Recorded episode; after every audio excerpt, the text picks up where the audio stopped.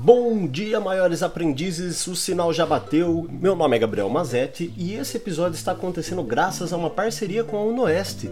Hoje nós iremos falar sobre o curso de enfermagem e para isso eu convidei Rosimeire Simone de la Cruz de Giovanazzi, ela que é coordenadora responsável pelo Laboratório de Habilidades e Simulação da UNOS de Jaú, onde também é professora, atuando nos cursos de Medicina e Enfermagem, além de ser membro do Núcleo de Educação Estruturante do curso de Enfermagem.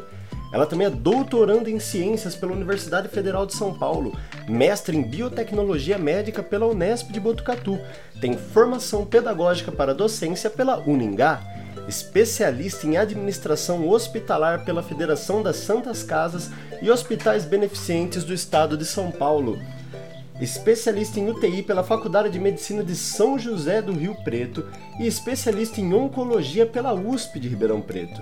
Possui graduação em Enfermagem e Obstetrícia pela Faculdade de Enfermagem e Obstetrícia de Jaú. É membro da Associação Brasileira de Simulação na Saúde foi enfermeira-chefe responsável técnica de enfermagem da UTI do Hospital Amaral Carvalho, daqui de Jaú, de 96 até agora agosto de 2018, e também tutora de enfermagem na residência multiprofissional. Atuou no CIDOT, a Comissão Intra-Hospitalar de Doação de Órgãos e Tecidos para Transplantes, e foi professora no curso de enfermagem nas Faculdades Integradas de Jaú é pesquisadora membro do grupo de pesquisa, o Laboratório de Pesquisas em Tecnologia e Inovação de Saúde da Universidade Federal de São Paulo e membro do grupo de estudos e pesquisas em cirurgia cardiovascular da Universidade Federal de São Paulo. Depois desse currículo extenso e invejável, Simone, boas-vindas ao nosso podcast. Prazer estar aqui com vocês, com seus ouvintes, viu? Muito obrigado por ter topado o convite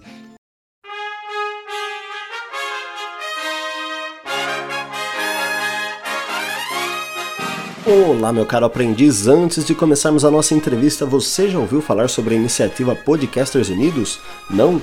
Passa lá no Instagram, Podcasters Unidos. É uma iniciativa que foi criada para divulgar podcasters menos conhecidos, mas que tem muita qualidade. Acabando esse episódio, corre lá, escolhe algum outro e dá o play. Valeu!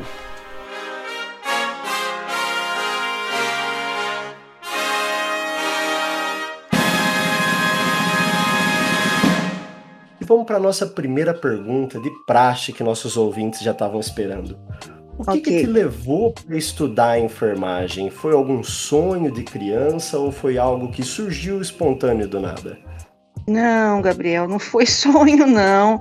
É, bom, começar aí, né? Acho que a maioria dos seus ouvintes são jovens, né? Então a tia vai contar um pouco da história aqui agora, né?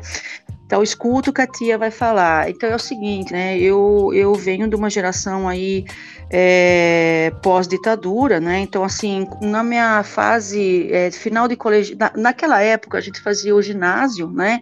Depois a gente ia para o colegial, que hoje é o ensino médio, né? E, e, e, o, e, o, e o ginásio era o ensino fundamental. Então, terminando o ginásio na época, né? Então, foi ali meados entre final da o nosso governo estava entre, ele estava numa transição no final da, do governo militar para o início da nova república, né? Então a gente ainda tinha muita muita herança do que foi o governo antes. E lembrar que em 85, né, a nossa a nossa economia, a nossa, ela estava ela tava passando por uma situação muito muito ruim, né? Uma situação muito difícil com juros aí de 200, não sei se você já, né, parece que não daria para acreditar, mas com mais de 200% de juros, né, fechou o ano com 235% de juros. Eu lembro da história que você tinha aqui no mercado de manhã, porque à tarde e à noite já era outro preço, que era Não, um era uma exatamente filas, filas para conseguir comprar alguma coisa. Então assim, era uma época difícil, né? E o que se pregava muito naquela época, o trabalho, né? Então não não era muito incentivado é, que a gente pesquisasse, né? Era, era trabalho. Então, assim, é, por isso que haviam, né, houve uma propagação, né, para se, se ter mão de obras, né, você ter mão de obra, você precisava de um curso de capacitação para a população. Então o governo deixou como herança, né? Mas assim, tá vendo? Tô falando mal, tá? Porque assim foi uma situação boa e que eu sei que ainda se perpetua em algumas cidades.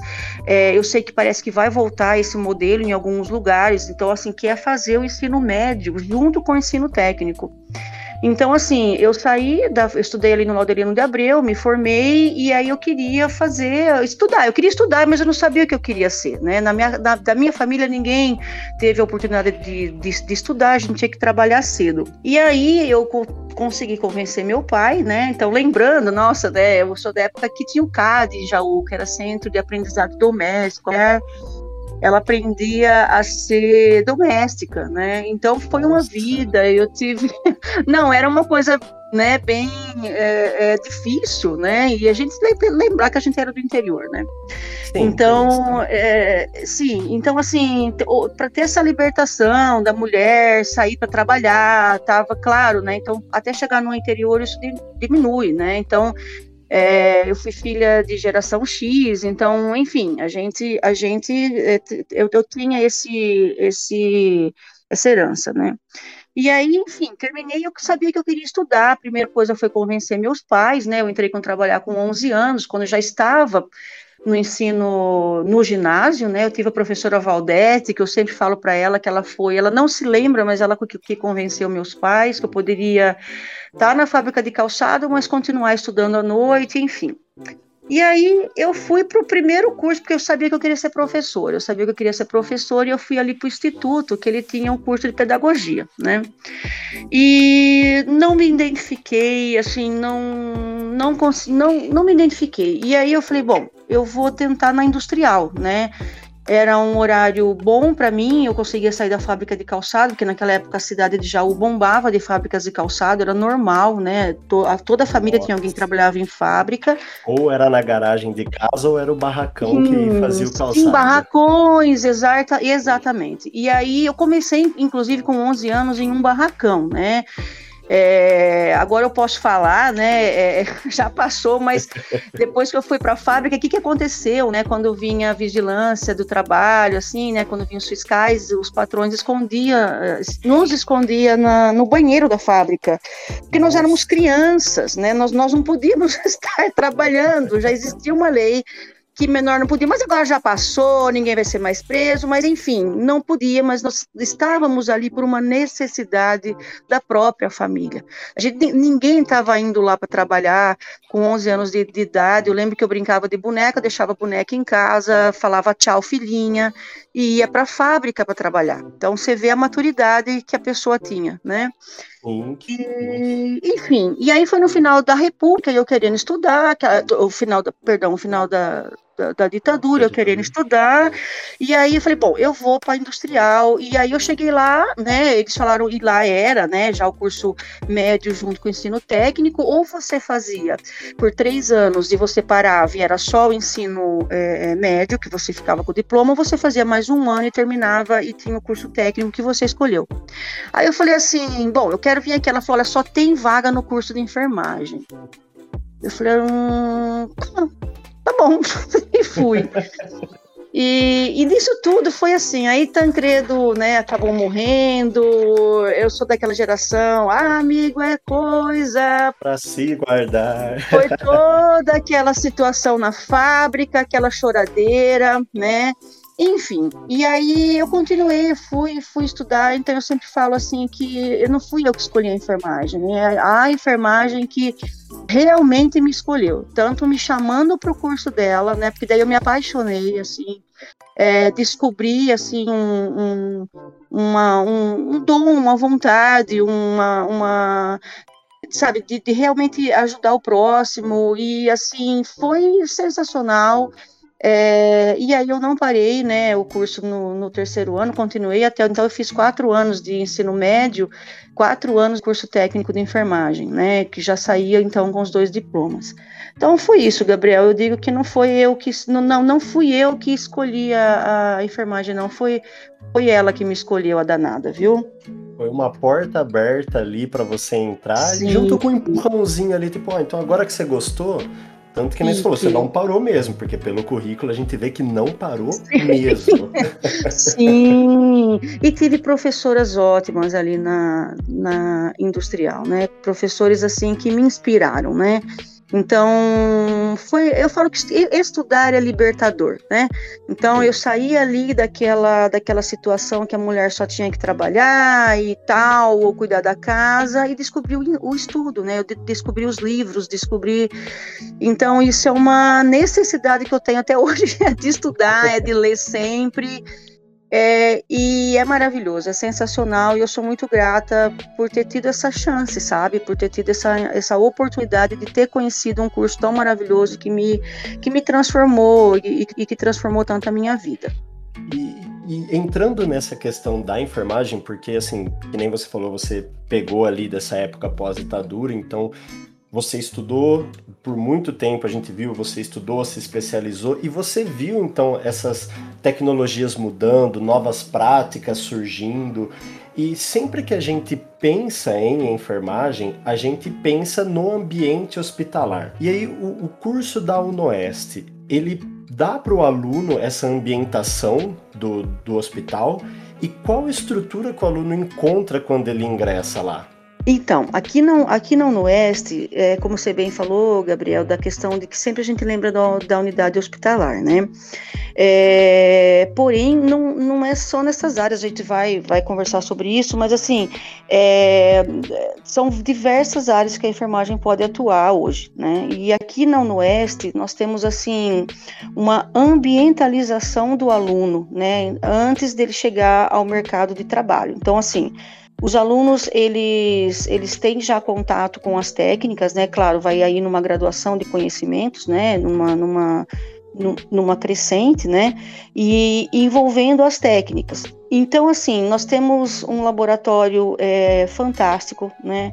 Com, com, com uma simulação, nós temos o laboratório de simulação realística, para que, que ele serve? Né? Então, primeiro o aluno ele aprende na sala de aula, aí ele vai para o laboratório de práticas para fazer a habilidade prática, para que faz parte do aprendizado, e depois nós temos que testar esse aprendizado na questão se ele está sendo efetiva ou não para realmente atender um paciente.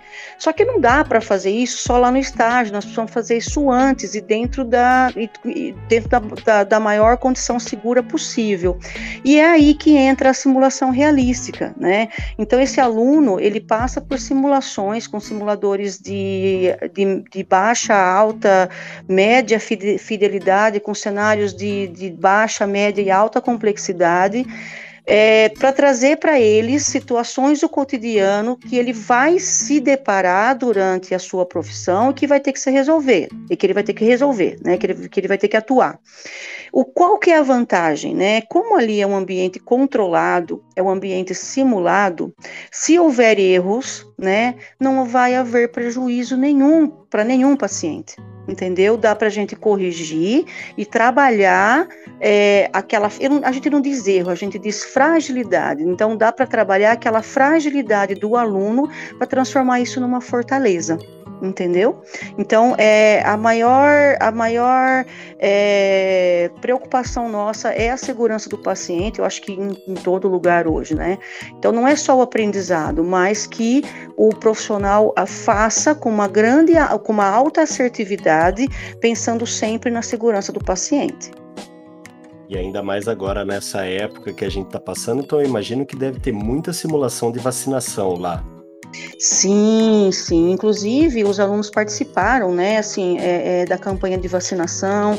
Nós fizemos Legal. testagem aqui também, aqui na, na faculdade, né, nós, nós somos um polo de, de, de testagem para Covid durante um mês, onde alunos da medicina e da, e da enfermagem participaram.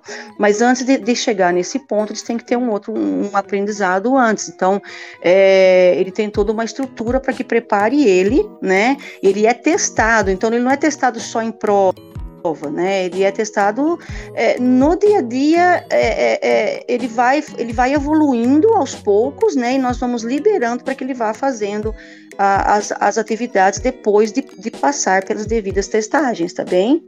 É uma avaliação contínua que ele vai Uma tendo. avaliação contínua. Isso, perfeito, é isso mesmo. E agora falando questão de disciplinas, as matérias, qual que foi a que você mais se identificou como aluna e agora como professora, como coordenadora? Teve alguma outra que pegou um espaçozinho ali no seu coração?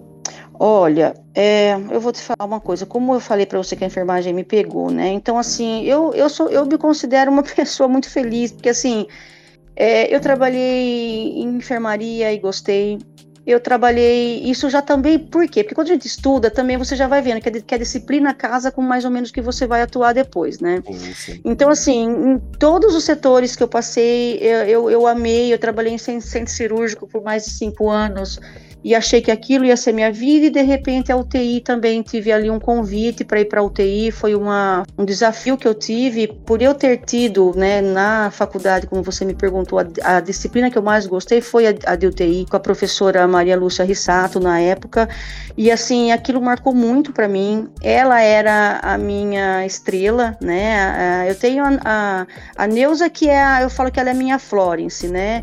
E a, e, e, a Lúcia, ela é a minha referência de, de terapia intensiva e ela estava trabalhando no hospital. Então, para mim foi uma honra receber um convite dela, foi um desafio, né? E a UTI me fisgou. A UTI me fisgou e, e, eu fiquei até a saída, né, quando eu resolvi para vir vir para a vida acadêmica, eu, eu estava em UTI ainda, né? Foi com uma dor no coração, era tempo, né? Novas pessoas, o ciclo tem que se renovar, é, cumpri o meu papel ali e precisava partir para um novo desafio, né? De só ficar na, na carreira acadêmica. E hoje, estando aqui no laboratório, né, por simulação realista, é, isso, tá, isso me deu uma boa bagagem, a minha história profissional né? Então, assim, a, acho que a disciplina que eu mais gostei, sim, foi a, foi a, foi a terapia intensiva, a, tanto que eu atuei muito nela, né? Me fisgou de jeito mesmo. E uma área assim diferente que também eu me apaixonei e aí eu consegui dividir foi a captação de órgãos, né? Então foram duas áreas que eu atuei bastante, né, durante a minha formação e, e, e atuação. E, e, ser professora sempre esteve junto comigo, né? É, é, então eu sempre de 2002 para cá, sempre dando aula em curso de enfermagem, tanto no curso técnico quanto no ensino superior. Então eu me sinto uma pessoa muito realizada nesse sentido, graças a Deus. Nossa, e agora uma curiosidade que veio na minha cabeça, que você falou de captação hum. de órgãos, realmente é Isso. igual nos filmes, que é pós o helicóptero com aquela embalagem recheada. É exatamente isso. O Brasil cresceu muito, a nossa, nossa. região cresceu muito. É, as leis elas, elas vieram e obrigaram que todos os hospitais acima de 80 leitos, né, você é obrigado a ter a, a CIDOT, né? E isso, isso trouxe uma, uma nova visão a todos os hospitais. É, e favoreceu em muito né, a, a, os, as, os pacientes e as famílias que ficam na fila do, do, do transplante. Porque, Gabriel, é assim, né? Você falar de transplante, é, às vezes assim as pessoas é, é, tinham pouca informação antigamente, né? Então a, a, recusa era muito alta. Hoje tem também, mas já é menos, né? Mas o conhecimento ele é tudo, né? O esclarecimento ele é tudo. Então hoje a família consegue, ela sabe. Se você, Gabriel, pegar agora e entrar na na internet, você consegue pegar todas as, todas as fases, por tudo que passa, sabe? Então, é tudo muito aberto. Então, hoje, com a informação, é, eu sei que existe muita coisa de ruim na, na, na internet, mas assim, é, essa parte de informação ela é fantástica, né? Então, esse acesso à informação. Né? Então eu sou da época que, a Barça tinha que chegar aqui em Jaú, minha mãe nunca pôde comprar Barça, eu lia das coleguinhas, né? Mas que era a Barça? A tia vai falar. É, era uma enciclopédia. Então a gente só sabia porque saía em revista, já não havia internet. Dá pra, dá pra imaginar um mundo sem internet, né? Tinha que mas, mimeografar a página. Exatamente. Então, assim, então é, era, era tudo mais difícil. Então, quando, mas, né, com, com a informação, então hoje o Brasil melhorou muito, muito, muito. Então, assim, houve uma palestra nossa é, aqui com o pessoal de Botucatu, né, que é a OPO, que é a Organização de Procura de Órgãos de Botucatu, é, fez para nossa liga, né, aqui na escola, pelo centro acadêmico também. Então, assim, eles acabaram de dizer o quanto que o Brasil hum, é, é, evoluiu e, e, aumentou o número de doações. Isso, isso é, é uma notícia extraordinária. E é interessante também essa parte da doação de órgãos, porque assim, é um assunto muito delicado, porque envolve uma mudança cultural da população, mas também envolve uma questão religiosa, né? Envolve, Gabriel, mas eu vou te falar uma coisa. É, eu fiz uma pesquisa, né, durante o tempo que eu fiquei e eu, a gente fez um levantamento, né, sobre as recusas, né, das doações é, de órgãos. Então, quando que são aquelas entrevistas familiares, tão pós o óbito do paciente, a gente vai lá conversa com a família, né? É numa hora triste, não é uma hora fácil para se conversar. Não dá para conversar antes. A, a, única forma de conversar antes é a família se informar. Então, por isso que os eventos são importantes, esse meio de comunicação é importante, porque daí a família tem que a, a pessoa tem que avisar a sua família se ela quer ser doadora de se ela quer ser doadora de órgãos. Porque se ela não avisar, a, a família que, que vai é, é, porque assim, é a família que autoriza a doação, né? Então, assim, se a família souber que você quer doar, Gabriel, um exemplo, o Gabriel quer doar e deixou a família dele avisada. Os seus familiares vão ficar mais à vontade em aceitar quando a equipe da CIDOT vem e faz essa entrevista familiar, familiar solicitando os órgãos é, que são possíveis na situação da doença que o paciente faleceu, né? Que tem doença também que não pode doar nada, né? Então, existe toda uma investigação até, né, é muito, é muito rigoroso o processo, é muito rigoroso. É, então, é, é, a, quando a família fala ah, não, mesmo ela falando sim ou não, a gente vai preenchendo uma ficha lá e assim tem por que você falou não. Né? Então, uma das coisas, uma das maiores recusas é, que a gente percebeu foi é, o, o, fato de não saber, né?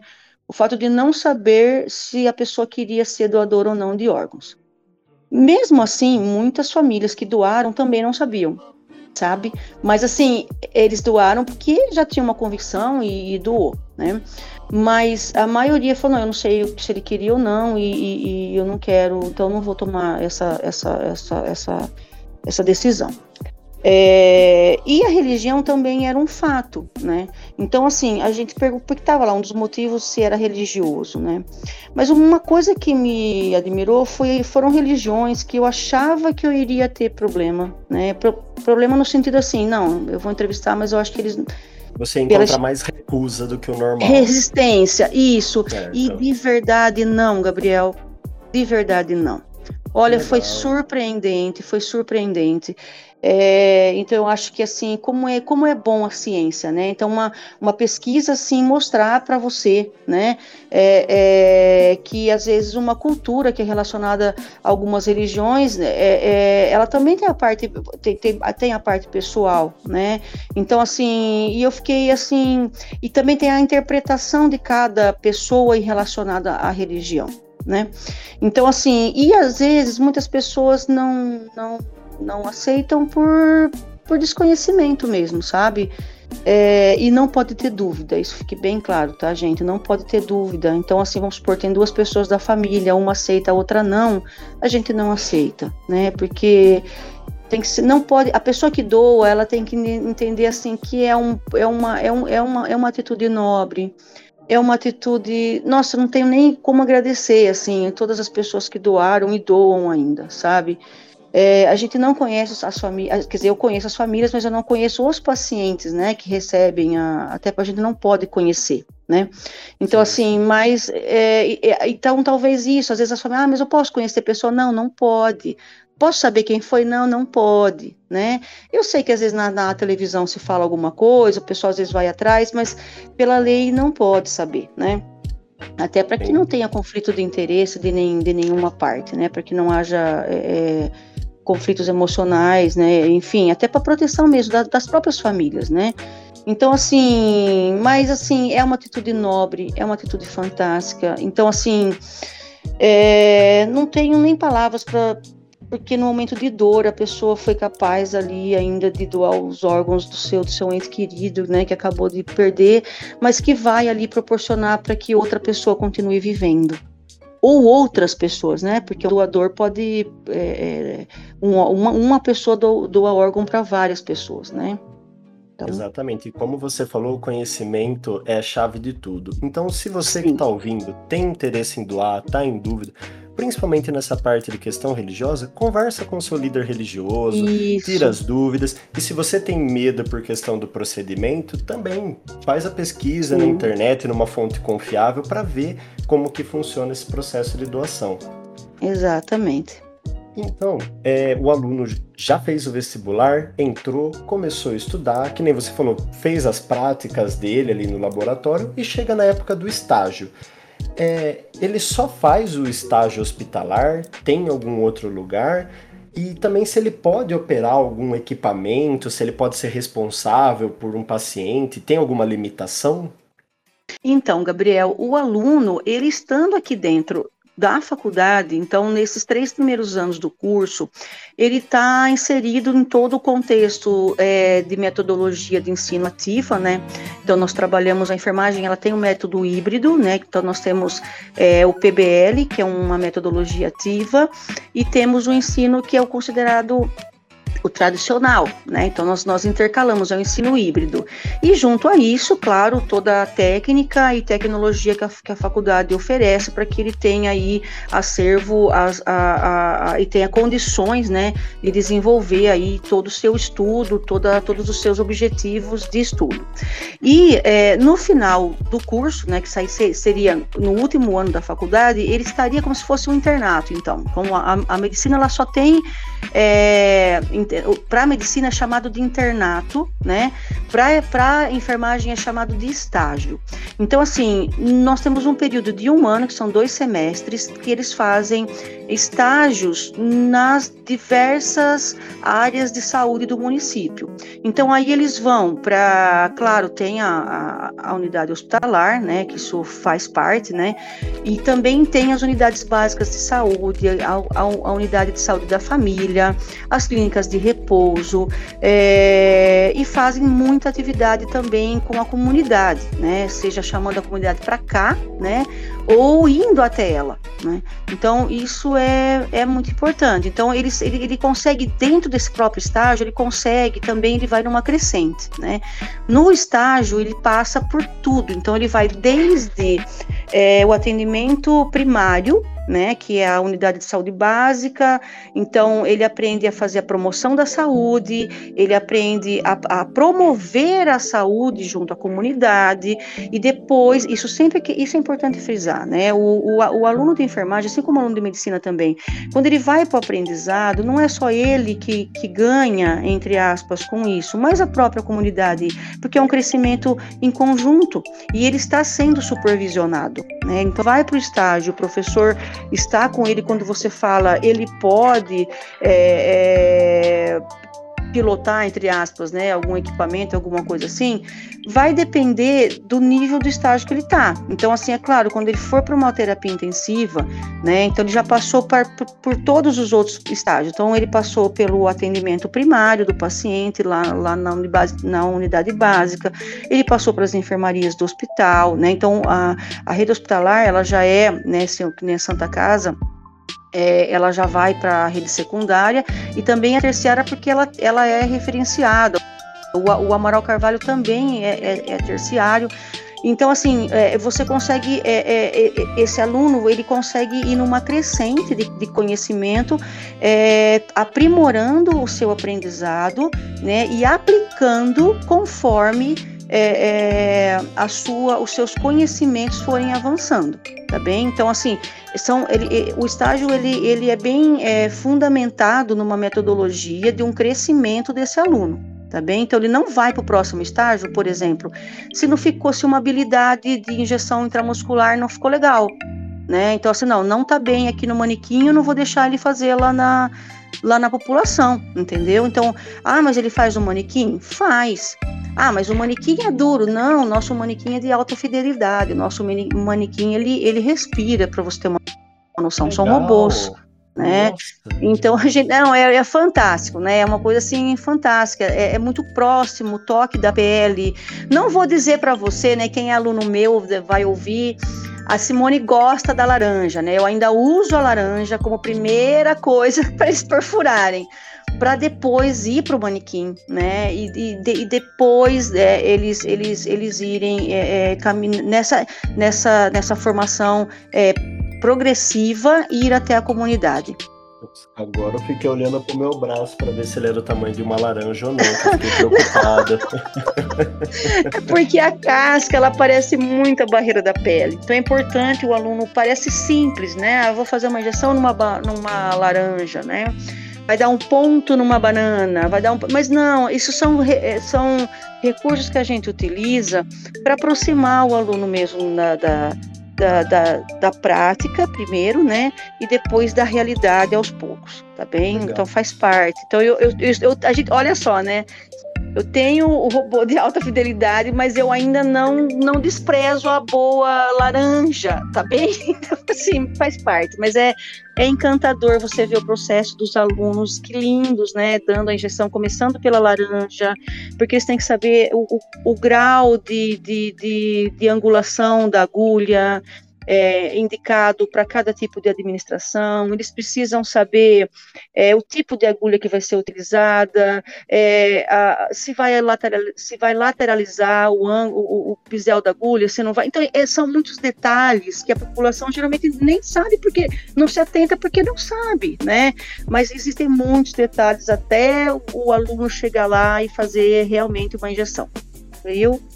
Nossa, e que nem você comentou também, o estágio de enfermagem ele tem um valor social muito grande. Tanto para o aluno desenvolver suas habilidades sociais, além das suas habilidades técnicas, tanto para a sociedade que ganha com isso, com as ações, com as atividades que tem. Agora o aluno indo para a formação dele, terminou seus dois semestres de estágio, fez sua festinha de formatura ali e chegou no tão sonhado mercado de trabalho. Onde que o aluno vai poder encontrar um emprego? É só a área hospitalar ou a enfermagem traz algum outro leque de opções? Gabriel do céu, hoje é, é difícil dizer para você onde não há necessidade ou que já não exista profissionais de enfermagem. Isso é bom, né? Até que, olha, é muito importante que você perguntou, porque às vezes as pessoas, né, nós somos aqui do, do interior e a gente fica é, muito aqui no nosso mundinho, né? Mas assim, a gente não imagina, a gente não imagina o que tem. Quando eu falo fora, quando eu falo o que tem fora, no sentido assim, a gente pensa, olha, eu vou me formar, eu vou para o posto, eu vou para o hospital. Você pode ir para a marinha, você pode ir para o exército, você pode ir para a aeronáutica, nossa, eu, eu tive um, um, um, um, congresso que eu participei que eu tive a felicidade de conhecer é, os enfermeiros, né, que vão lá para as zonas de guerra, para meu, é uma situação assim muito, muito gratificante ver o quanto a profissão cresceu. O então assim, as missões humanitárias também. Isso. E assim, eu vou te falar uma coisa, né? É claro, se você, ah, eu vou ser enfermeiro do exército, no exército, né? E aí você, você vai subindo de patente e aí de repente você vai para uma missão que nem teve no, no Haiti e o Brasil foi com tudo para lá, né? Quando teve o Katrina, enfim, quando teve várias, vários problemas no mundo, a, a, a, é, sempre o Brasil também avança e manda ajuda. Isso nem sempre é noticiado, isso é importante falar. E assim, é, eu vi esses enfermeiros, as fotos, os filmes deles, assim, eles armados, né? Então, quando você vê assim um montinho, um, um grupinho de pessoas ali des, no, do exército, você fala, ah, são todos snipers, né? E na verdade não, um ou dois são snipers o outro é um que leva o mantimento, o outro com certeza vai ser enfermeiro ou um, ou um médico, né? Tem o um sniper e tem. Então, assim, é, é, é, tudo, é tudo muito. É uma coisa assim, como a gente não vive essa realidade, a gente é, é não. não é que nem você fala mais uma vez, o conhecimento é tudo, né? Libertador. então, assim, o Yukorem começou a fazer, né, alguns anos atrás, uns encontros, assim, com esses profissionais na, na regional. Então, assim, nós temos enfermeiros hoje é, inseridos nos, no, no, contexto de indústria, né, com a medicina do trabalho, enfim. Então, são enfermeiros que trabalham com essa medicina do, do trabalho. É, enfermeiros em clínicas de, estética, enfermeiros em clínicas é, de, de, de, de, repouso, enfermeiros em hospitais, mas nas diversas áreas de formação, né? Então, assim, é, o enfermeiro de saúde pública. Então, assim, o importante é assim, o enfermeiro sai, ele vai ter que se especializar, isso é de lei. Né, isso é de lei, não dá para fazer uma faculdade, né? E ficar com aquele diploma somente aquilo para o resto da vida. Né? Ele, ele precisa se especializar. Então, isso antigamente acontecia, a pessoa formava, né? E ela dava, não, vou dar aquela parada, mas hoje, com o mercado desse jeito, eu não falo nem, não é nem só o mercado, viu, Gabriel? É a questão, assim, das mudanças, né? Que nem vamos supor, você vai trabalhar numa UTI, a tecnologia muda toda hora né? Então, Sim. assim, mesmo você estando inserido já no mercado, já que nem eu fui, você viu que eu fui especialista, eu sou especialista em UTI, né?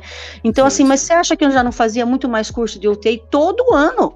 Todo ano, não só congresso, curso mesmo de, de, de vários meses, claro que nunca deixando meu serviço, né? Mas assim, você se comprometeu a ser um profissional, isso deixo bem claro, né? Quem me conhece sabe, eu falo, você, eu sou responsável por me manter atualizada né? Eu sou responsável por ser uma boa profissional, né? Então, assim, eu tenho que pensar em mim, na minha formação, né? E, e, e até para você estudando sempre, você consegue manter o encantamento, que às vezes a rotina de todo dia acaba ofuscando um pouco. Então, assim, você conhece pessoas, você troca informação, informações, cresce o seu network. Então, assim, é uma área muito produtiva. E dentro da própria enfermagem, como a medicina já é, né? É, é você também vai se especializar por áreas. Então, assim, eu fui, eu, eu, eu sou, você viu as, as, formações que eu tive em oncologia, porque eu trabalhava no hospital oncológico, né? Em UTI, porque eu trabalhava no hospital de, né, na UTI.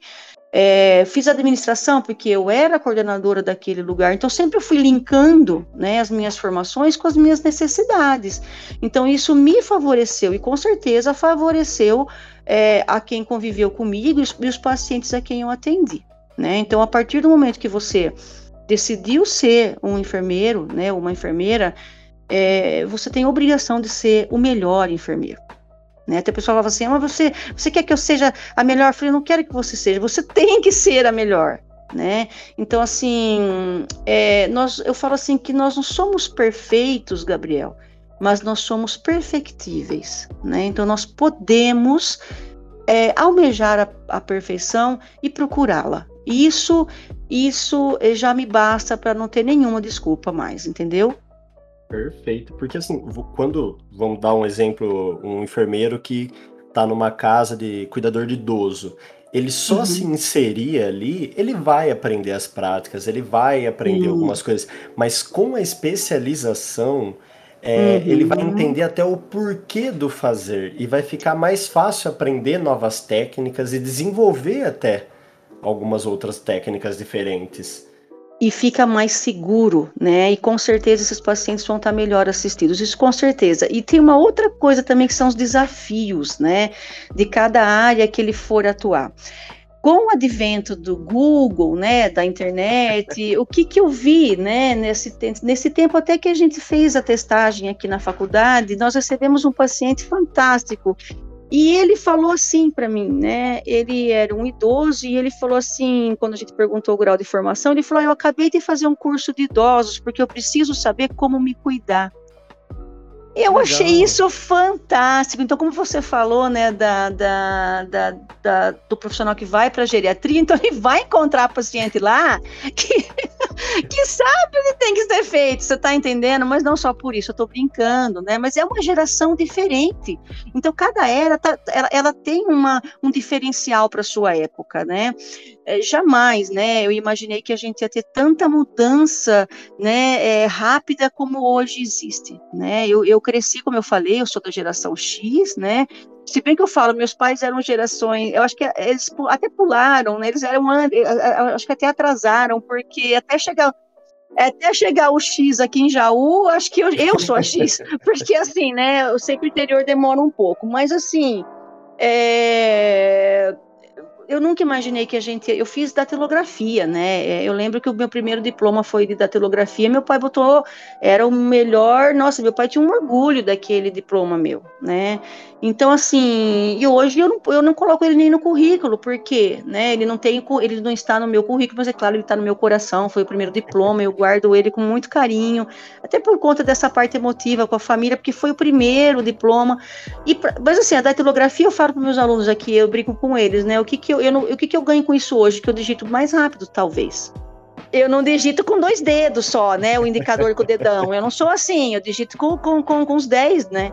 Então, assim, é, é fica mais rápido. Mas é, o, o, o, o, enfermeiro, assim, ele tem, ele tem uma, uma, uma vasta área e, e, e faz, vai estar estudando sempre, com certeza.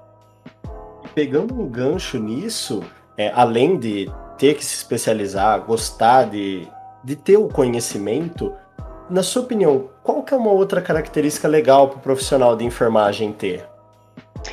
Gostar de gente. Gostar de gente é uma coisa assim que ele precisa ter, né? Eu tô até copiando a nossa, né, a Wanda Horta, né, é, as nossas, as, a tanto Wanda Horta quanto Florence. É, então, assim, sempre só, enfermagem, né, é, é, a arte que cuida de gente, a gente tem que gostar de cuidar de pessoas, né? Então, assim, não é uma profissão, Gabriel, é, que você, olha, isso até vai soar meio fala, nossa, mas numa época dessa você vai falar isso, porque hoje nós estamos numa geração, né? Parece assim que o individual está acima de tudo, né? É, é, eu primeiro, depois os outros, né? Na enfermagem não é bem assim, tá? Então, assim, a gente vai para o plantão com problemas em casa, a gente vai, a vida continua, mas o paciente está lá, né? Tá vendo a, pandemia que a gente teve, né? Então assim, o, o paciente ele ele tá lá esperando, né? Você, você, ainda eu sempre falava para minha equipe, a gente sair daquele plantão atribulado, que né, cansativo, exaustos, né? Assim, e aí eu falava, mas olha, nós estamos indo para casa. O paciente não. Então ele tem que te ver, ele e a família dele tem que te ver na melhor versão sua entendeu? Então, assim, eu sempre falava assim, né? que a gente precisa, é, às vezes, que nem eu sou, eu sou humana, né? Então a Simone é a Simone, tem a enfermeira Simone, né? Então assim, às vezes, né, a Simone, a pessoa é, podia ou tá triste, tá para baixo, mas aquele paciente está precisando da enfermeira Simone. Então, o que a enfermeira tem que ser, entendeu? É, mas só que isso não tem que ficar pensando, isso, isso já vai com a gente, porque você gosta de cuidar, você sabe a satisfação que você que você dá. Olha, eu vou te falar uma coisa. Tem uma paciente que até hoje ela me encontra e assim, ela é uma querida, né? É, eu cuidei delas muito. Ela ficou em coma vários dias na UTI. E, e, e, ela, tanta coisa que eu fiz por ela, né? Ela teve tantas complicações e ficou em máquinas tão é, rebuscadas, sabe? Assim, máquinas, a, a, nossa, de alta tecnologia. Mas sabe do que que ela lembra de mim, Gabriel? Hum. Sabe, sabe o que que ela lembra? Do banho, do banho de chuveiro que nossa. eu dei nela. Você acredita?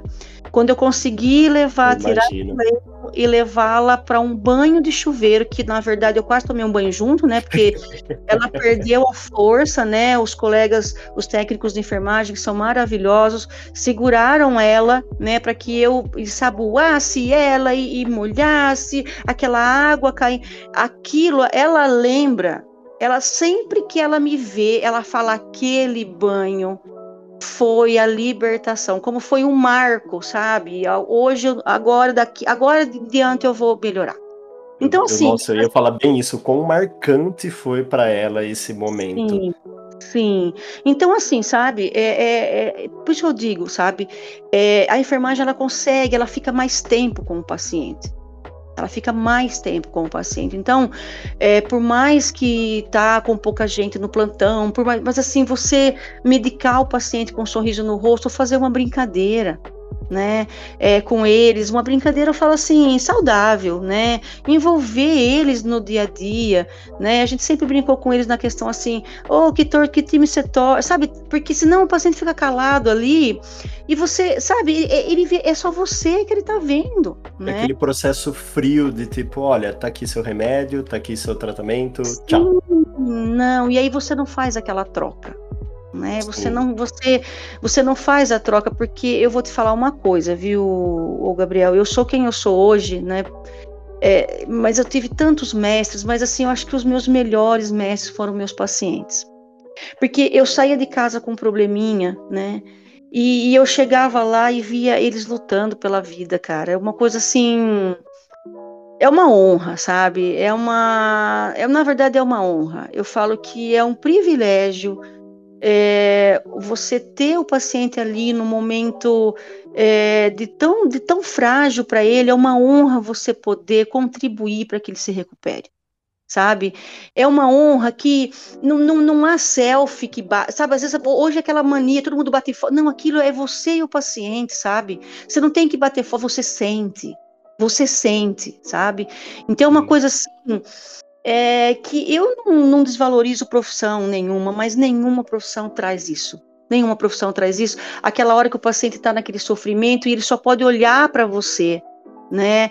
E você, você, é, você, às vezes, Gabriel, acontece da, da gente ser a última pessoa que ele vai ver. Então ele tem que ver a melhor versão sua. Ele tem que ouvir a melhor palavra sua. Você está entendendo? Então ali eu posso. Então todos os seus problemas vão por água abaixo. Então, quando eu falo, se a pessoa pensa só nela, ou ela vai cair ali, ela vai mudar, porque eu vou te falar uma coisa: às vezes as pessoas escolhem a enfermagem e a enfermagem não escolheu elas. Elas escolheram, estão lá.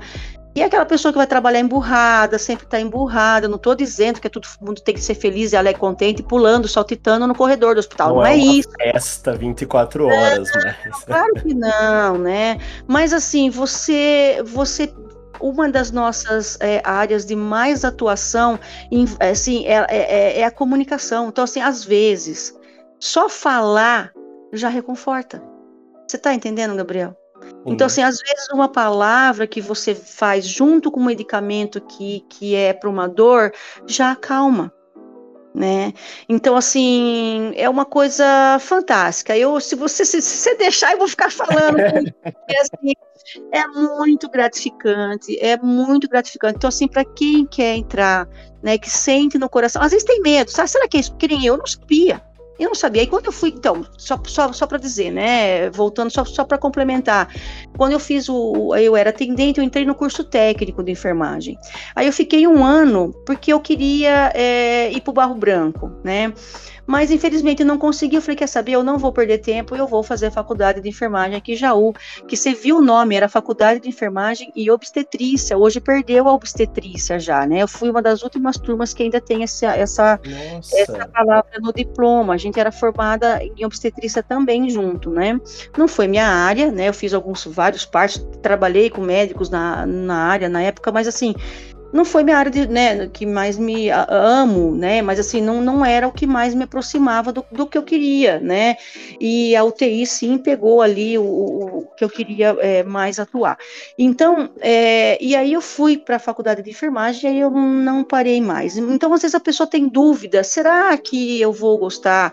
Ah, eu quero, mas eu não tenho certeza. Eu falo, meu, começa, começa, né, uhum. é, porque assim, é que nem você falou, olha, é tanto estudo, mas imagina, eu não sou novinha mais, mas eu estou fazendo, eu tô, tô, tô, no doutorado, eu estou estudando, nunca. Isso me alimenta, né? E isso acaba passando, essa, essa vontade de estudar acaba passando para tua família, para teus filhos, é uma, é uma epidemia. Então, assim, todo mundo quer, sabe? É uma coisa bacana, estudar é bom, sabe? E, e, e, e a área da enfermagem é fantástica. Então, se essa pessoa às vezes não tem e outras vezes ela entra, ela fala, não, mas eu não gosto de tal área. Mas ela, aí ela entra numa área. Eu lembro que um aluno, quando eu fui dar estágio de ciência cirúrgica uma vez, um aluno de enfermagem, ela estava muito desgostosa. Ah, eu não sei se é isso que eu quero. A hora que eu entrei com ela no centro cirúrgico, que a gente foi é, atender um paciente que estava fazendo um exame lá dentro e que eu falei para ela: aperte a mão dele, fique com ele agora. Né? Agora que você pode fazer é isso agora. Ele estava consciente, era uma, uma, uma um procedimento é, com uma anestesia mais tranquila. E aí é, ela se apaixonou, foi ali, ela saiu e falou, professora, agora eu sei o que eu quero ser. Então, assim, às vezes, e é por isso que o estágio é tão importante. É por isso que é importante passar em várias áreas, entendeu? Então, ele vai, ele vai passar na auditoria, né? Às vezes a pessoa é mais de escritório e ela vai se identificar com a auditoria. Então, assim, ele, ele vai passar por todas essas áreas dentro do, do estágio. Isso é obrigatório. O, o, qual, qual que é a, o objetivo desse estágio? Né? Que ele realmente conheça, além dele aprender, né, atuar nas áreas, é claro que ele não vai sair um, um especialista em todas as áreas, mas ele já vai sair com aquele, hum, eu gosto bastante, ele sai com uma com, com, do que é considerado básico, né, com as competências básicas para o um enfermeiro atuar. Mas aí ele vai se aprimorar né? Ah, eu quero ser um enfermeiro de circulação extracorpórea para trabalhar com, com cirurgia cardiovascular de transplante de coração lá em São Paulo, que é o meu grupo do, né, lado da Unifesp, que são colegas meus ali. Então, assim, ele vai fazer o curso, ele vai se especializar, então, enfim, é, depende muito da paixão dele, mas a primeira é gostar de gente.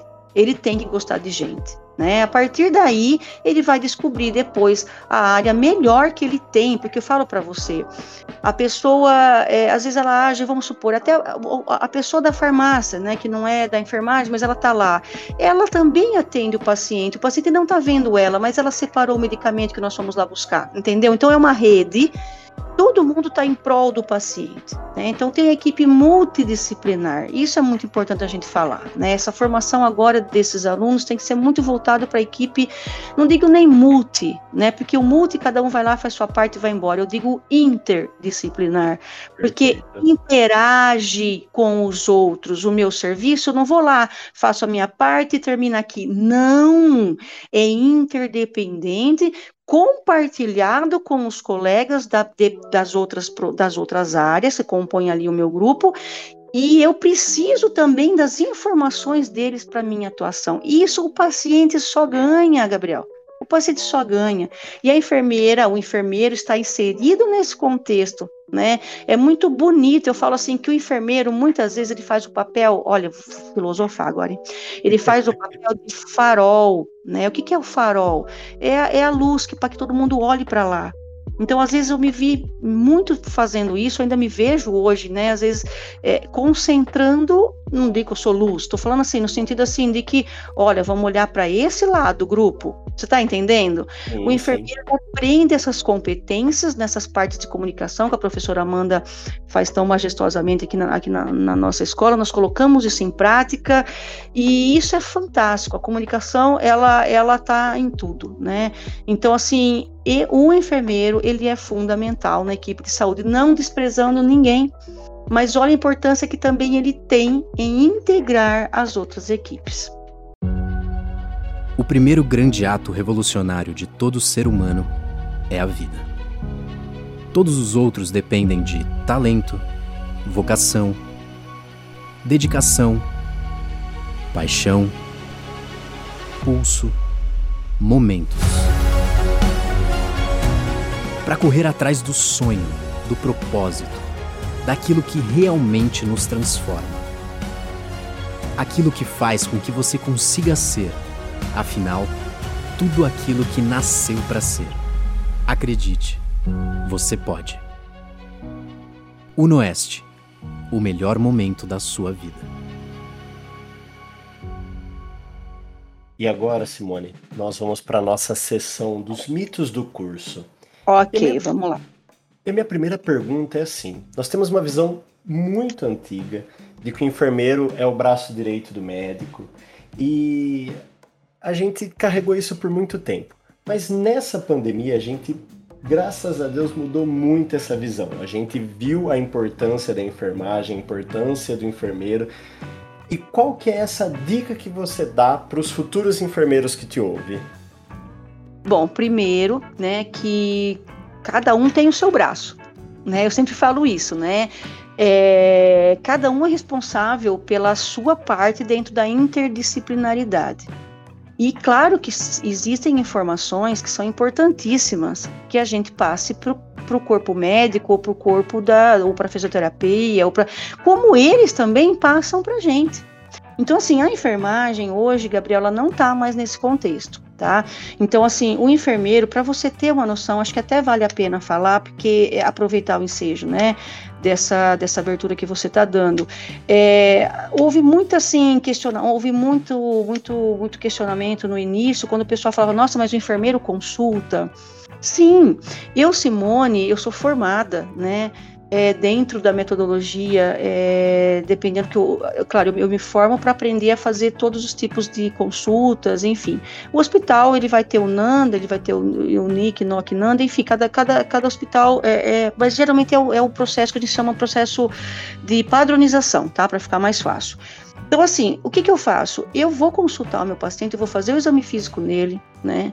Eu, claro, colhia, na, eu colhia o histórico dele, eu faço o exame físico dele e aí eu vou fazer um plano de cuidados para esse paciente. Eu não estou pegando o lugar do médico, tá? Então, assim, um exemplo que eu vou dar para ficar bem, bem tranquilo, tá? Então, eu faço um plano de cuidados e eu prescrevo, né? É, é, mudar, mudança de decúbito, que é mudar o paciente no leito a cada duas horas. Para quê? Porque esse paciente, o diagnóstico dele no meu plano de cuidado é que ele tem um risco de abrir uma lesão por pressão por, por estar numa situação de, de, um, de um tempo que ele está acamado, numa situação ali que ele está está deixando que ele fique muito tempo na cama, que são aquelas feridas, né? As que o pessoal chama de escaras, né? isso. isso. Então, assim, é, o plano de cuidado que eu, a minha prescrição é essa mudança de decúbito e aí o grupo, né, a enfermagem que fez, pode ser inclusive eu que fiz isso, eu vou lá e checo, como a gente checa uma medicação. Uh, então, isso é muito importante as pessoas saberem. Eu, como enfermeira, o meu mestrado foi voltado para feridas, né? Então, assim, é, os, os produtos usados para o produto tópico para ferida, o enfermeiro pode prescrever. Nós não podemos prescrever a medicação endovenosa, tá? Mas assim, é, então existe, é, às vezes por conta, por um pouquinho de, de, falta de conhecimento, a população, eu vi algum, ai, tá querendo é, consultar, a consulta é só de médico. Não, a consulta do médico está lá, né? Ninguém, a, é só uma padronização do cuidado e, né, e, ter certeza que aquilo foi feito. Então o enfermeiro ele olha para o paciente dele e faz um plano de cuidado, entendeu? Que, vamos um exemplo, Gabriel. Por que, que o paciente tem que só tomar banho no hospital de manhã? Por que, que tem que ser de manhã? No plano de, de cuidado, se esse paciente está consciente, eu vou combinar com ele e falar: olha, Simone, eu quero tomar banho à tarde, eu vou prescrever o banho dele no, no, no plantão da tarde.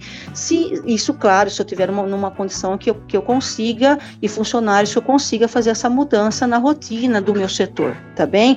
Mas só para explicar para você o como que funciona, tá bem? Então, assim, nós continuamos sendo, acho que mais, mais do que nunca hoje, parceiros parceiros do médico, parceiro da equipe multi, né? E eu gostaria muito que todos eles nos vissem também como parceiros.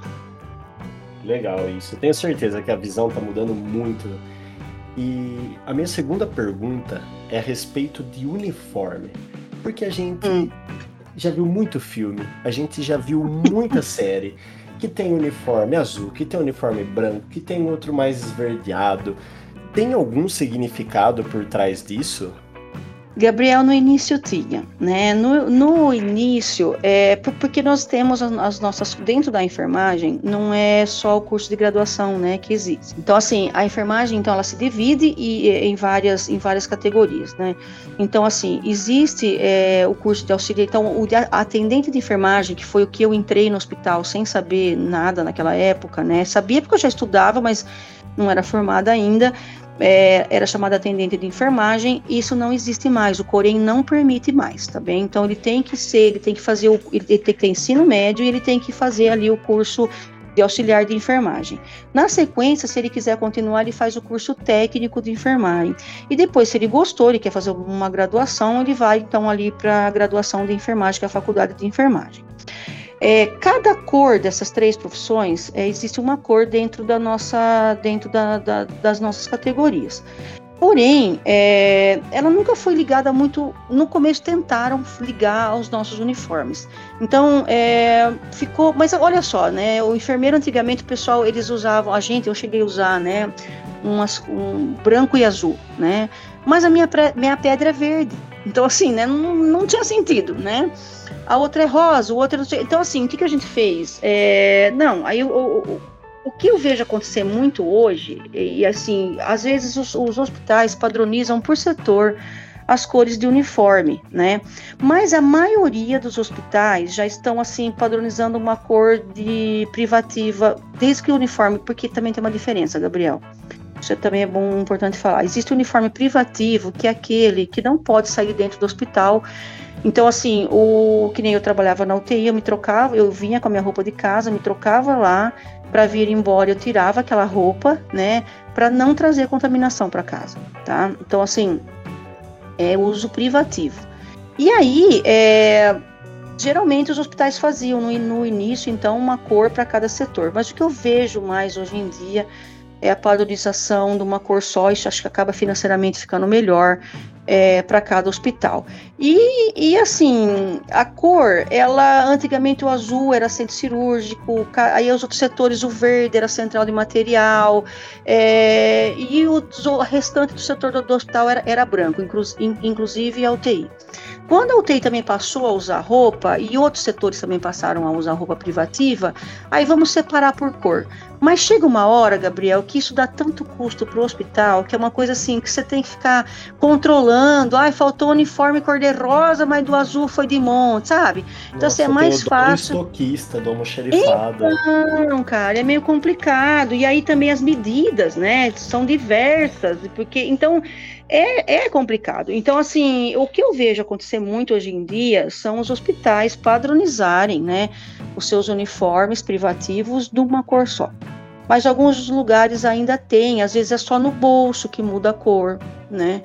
É, vamos supor, existem hospitais, Gabriel, que chamam hospitais boutique, que a gente chama, que são hospitais particulares é, de alta, como eu vou falar, da alta sociedade? Isso, mais ou menos isso. Então, assim, tanto que é chamado de hospital boutique, né?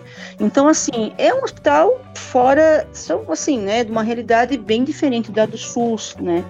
E então, eles, eles, então, assim, claro que numa situação assim, talvez lá o uniforme seja diferente, alguma situação mude, né? Mas eu falo sempre, né, nada como crachá para identificar a pessoa, né? Isso tá, isso tá na base de segurança ao paciente, né? Na base, o, a, o primeiro selo para você saber, né, desse, da, da, da, das, das, das instituições que, que, que, dão as, os selos de segurança do paciente para os hospitais. Uma das primeiras coisas que eles, pe que, eles pe que eles pedem é a comunicação. E a comunicação vai desde a escrita. Né? Então, assim, o crachá tem que te identificar quem é você, e qual a sua função, qual é o seu nome, o que você é. Não é a cor do seu uniforme. Tá bem? Então isso Perfeito. tem que ficar bem claro para todo mundo e o crachá tem que estar tá sempre ali para todo mundo saber quem é você. Tá? Sempre ali grudadinho no bolso, né? Para que todo mundo te identifique. Isso é o melhor jeito. E aí a cor também, né? Aí vai da imaginação e do dinheiro, né? Porque daí também às vezes, às vezes o hospital ganha uma, um monte de tecido de uma determinada cor. Ah, vamos aproveitar esse tecido entendeu? Bora fazer uniforme roxo e branco para todo mundo, entendeu? Um exemplo. Tô brincando, mas assim, é, é a gente, o hospital público ele, ele vai andar conforme ele consegue, tá bem? São então, realidades assim, diferentes para cada. Isso, exatamente, perfeito. Aí você falou tudo, é isso mesmo. Mas é claro, o sonho de todo profissional da enfermagem é não precisar trazer sua roupa para casa. Eu, eu, usei muito roupa branca e é um trabalho, isso é um trabalho. Aí quando a UTI virou roupa privativa foi uma benção, né? É, de não trazer, porque você não pode bater com a roupa que você está fazendo, né? Para não contaminar a roupa do, sua, do seu familiar. Tem toda uma coisa que você não pode entrar com a, tua, com a sua roupa dentro da sua casa. Então, é, não é só na pandemia, sempre existiu esse cuidado, né? Então. E agora, eu vou para minha última pergunta, que eu acho que okay. talvez seja uma do mais interesse para os alunos. Hum. Assistir Grey's Anatomy conta como hora-aula extracurricular? Olha, não conta, mas inspira, viu? Mas assim, eu, ve, eu vou te falar uma coisa, Gabriel, que eu acho que também ninguém repara, né? Ah, melhorou, viu? Eu vejo assim, novelas, é, não tem como, né? Eu falo que enfermeira tem um olhar, a gente aprende a ter um olhar que é um negócio bárbaro, assim. E é, ah, uma outra área de atuação que eu não falei, que é a área de consultoria para a rede televisiva ou para a rede, ó, uma Netflix, você pode ver, no final de todo, pega, pega mesmo o House, olha a equipe de saúde que assessora eles agora que assessorou nossa, eles no final. sabia disso. No, trocou várias vezes e eu vi, eu falava, nossa, essa punção venosa está de ponta cabeça. Nossa, esse monitor não ficou do lado errado, é, ficou do lado errado. Nossa, você viu um monte de erro, não tem como. Quando a gente assiste, você fala, nossa, isso está errado. Nossa, entubou de ponta cabeça. Nossa, fez... a gente olha, a população fala, olha, Olha, novela era o, batia o recorde de punção venosa de ponta cabeça no braço do paciente, sabe? Eu falava, nossa, tudo paciente com a circulação é ao contrário, né? E ainda minha, minha família falava, mas cada coisa que você olha, mas como, né? E máscara de ponta cabeça. É. e eu percebi né, que assim, eu sou uma, uma maratonista, né, de, de seriados, assim, eu percebi e eles melhoraram muito. E uma coisa que eu observo é quem faz essas consultorias. Eu fico olhando, eu falo, ah, trocou, agora tá mais realístico, trocou o carinha que fazia lá, entendeu? Então é uma outra área de, de atuação que eu também não falei, né? Eu, essa eu não conheço, mas eu conheço sim, né? De, de ver.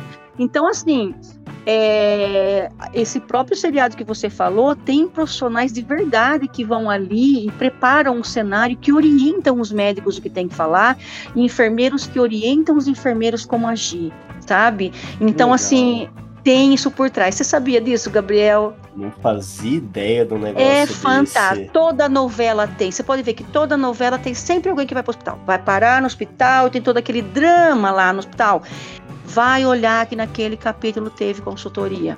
Então, assim, é, precisa, porque senão a, a, as, as, pessoas sabem que está errado. E aí, mas como que vai saber que a pessoa viu? Uai, a gente, eu escrevo, eu escrevo, eu sou chata.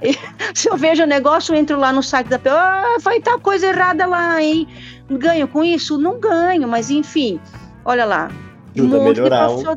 Ajuda a melhorar eles e ajuda a ter mais emprego para os coleguinhas. Não é, é verdade? Exatamente. É isso aí. Pois é, a gente tem que ser um pouco corporativista também, né? Muito bem. Perfeito. Meus maratonistas de Grey's Anatomy, muito obrigado por terem ouvido até aqui. Muito bem. Quero agradecer muito a participação da Simone. Foi maravilhosa a entrevista. Explicou muito essa parte final de trabalhar com Grey's Anatomy vai, vai despertar o sonho de muita gente, até de trabalhar com o Manuel Carlos, se a pessoa gosta mais de novela Sim, também. Isso, você explicando para ele, olha, faça assim. Tarcísio Meira, vire para lá agora, né? É, fala um ator mais novinho aí, Cauã Raymond, olha, Nossa, faça assim para a câmera. Tipo, sei lá, é, faz aí coisa assim, Grazi, Grazi Massafé, Massa, né? não sei os nomes dos moderninhos. Olha assim pra câmera quando você sabe, existe, existe. Existe, são profissionais de verdade, por isso tá ficando tão realístico a cena lá. Perfeito. Agradeço muito, muito a participação, de verdade. Pessoal que está ouvindo também, dá uma passada lá no site da UNOeste, vê também mais umas Isso. coisinhas para se inscrever nos próximos vestibulares. E agora o espaço está aberto para você, Simone. Gabriel, agradeço demais essa, essa oportunidade. Eu, olha, eu, eu quisera ter, é, ter alguém para me falar né, o que eu falei agora quando eu era menina. Simone, vai sem medo, né? Você vai aprender, é, então, assim, o que eu falo para o pessoal tá na dúvida, quer conhecer a escola, vem aqui, a gente passa a visita. É, muitas pessoas agora que a gente já logo entra de férias, né? Então agora a faculdade entra de férias, mas quer conhecer o ambiente, está todo com as, com as normas de biossegurança tranquilamente para vocês transitarem aqui, espaçamento tudo direitinho, né? Os pais, se quiserem conhecer, isso eu acho muito importante, né? A gente tem recebido muito pai de aluno, venha olhar a escola, olhe onde seus filhos estudam, né? Então as famílias querem conhecer, venham conhecer, venham com seus filhos. Ah, não, né? Eu já tenho, ai, uma coisa, olha, eu tenho tanta idade, não vou fazer, mas era meu sonho meu. Olha aí, né? Para, eu, eu não parei de estudar até agora, nunca é tarde né, para realizar seu sonho. É, talvez você tenha um projeto muito grande ainda para cumprir aqui e ajudar muita gente, né? Então, assim, não desista do seu sonho. Venha conhecer a faculdade. É, um de nós aqui da faculdade vai entrar com vocês para vocês olharem tudo que vocês vão vivenciar. Se tiver alguma dúvida, já pergunta, já traz a pergunta escrita para não esquecer, se quiser anotar. E sejam muito bem-vindos, viu? Assim, vão, vão ser muito bem acolhidos. Muito obrigado mais uma vez por ter participado e você que está nos ouvindo, se quiser mandar uma oferta de emprego ou até mesmo seu currículo, mandar o seu negócio particular, seu empreendimento para a gente fazer a divulgação aqui, igual outros lugares já mandaram, só manda lá para a gente no maioraprendizcast@gmail.com, manda no nosso DM do Instagram que também é Maior Aprendizcast, no Facebook, você encontra a gente, só mandar que a gente divulga aqui no episódio. Muito obrigado e até mais.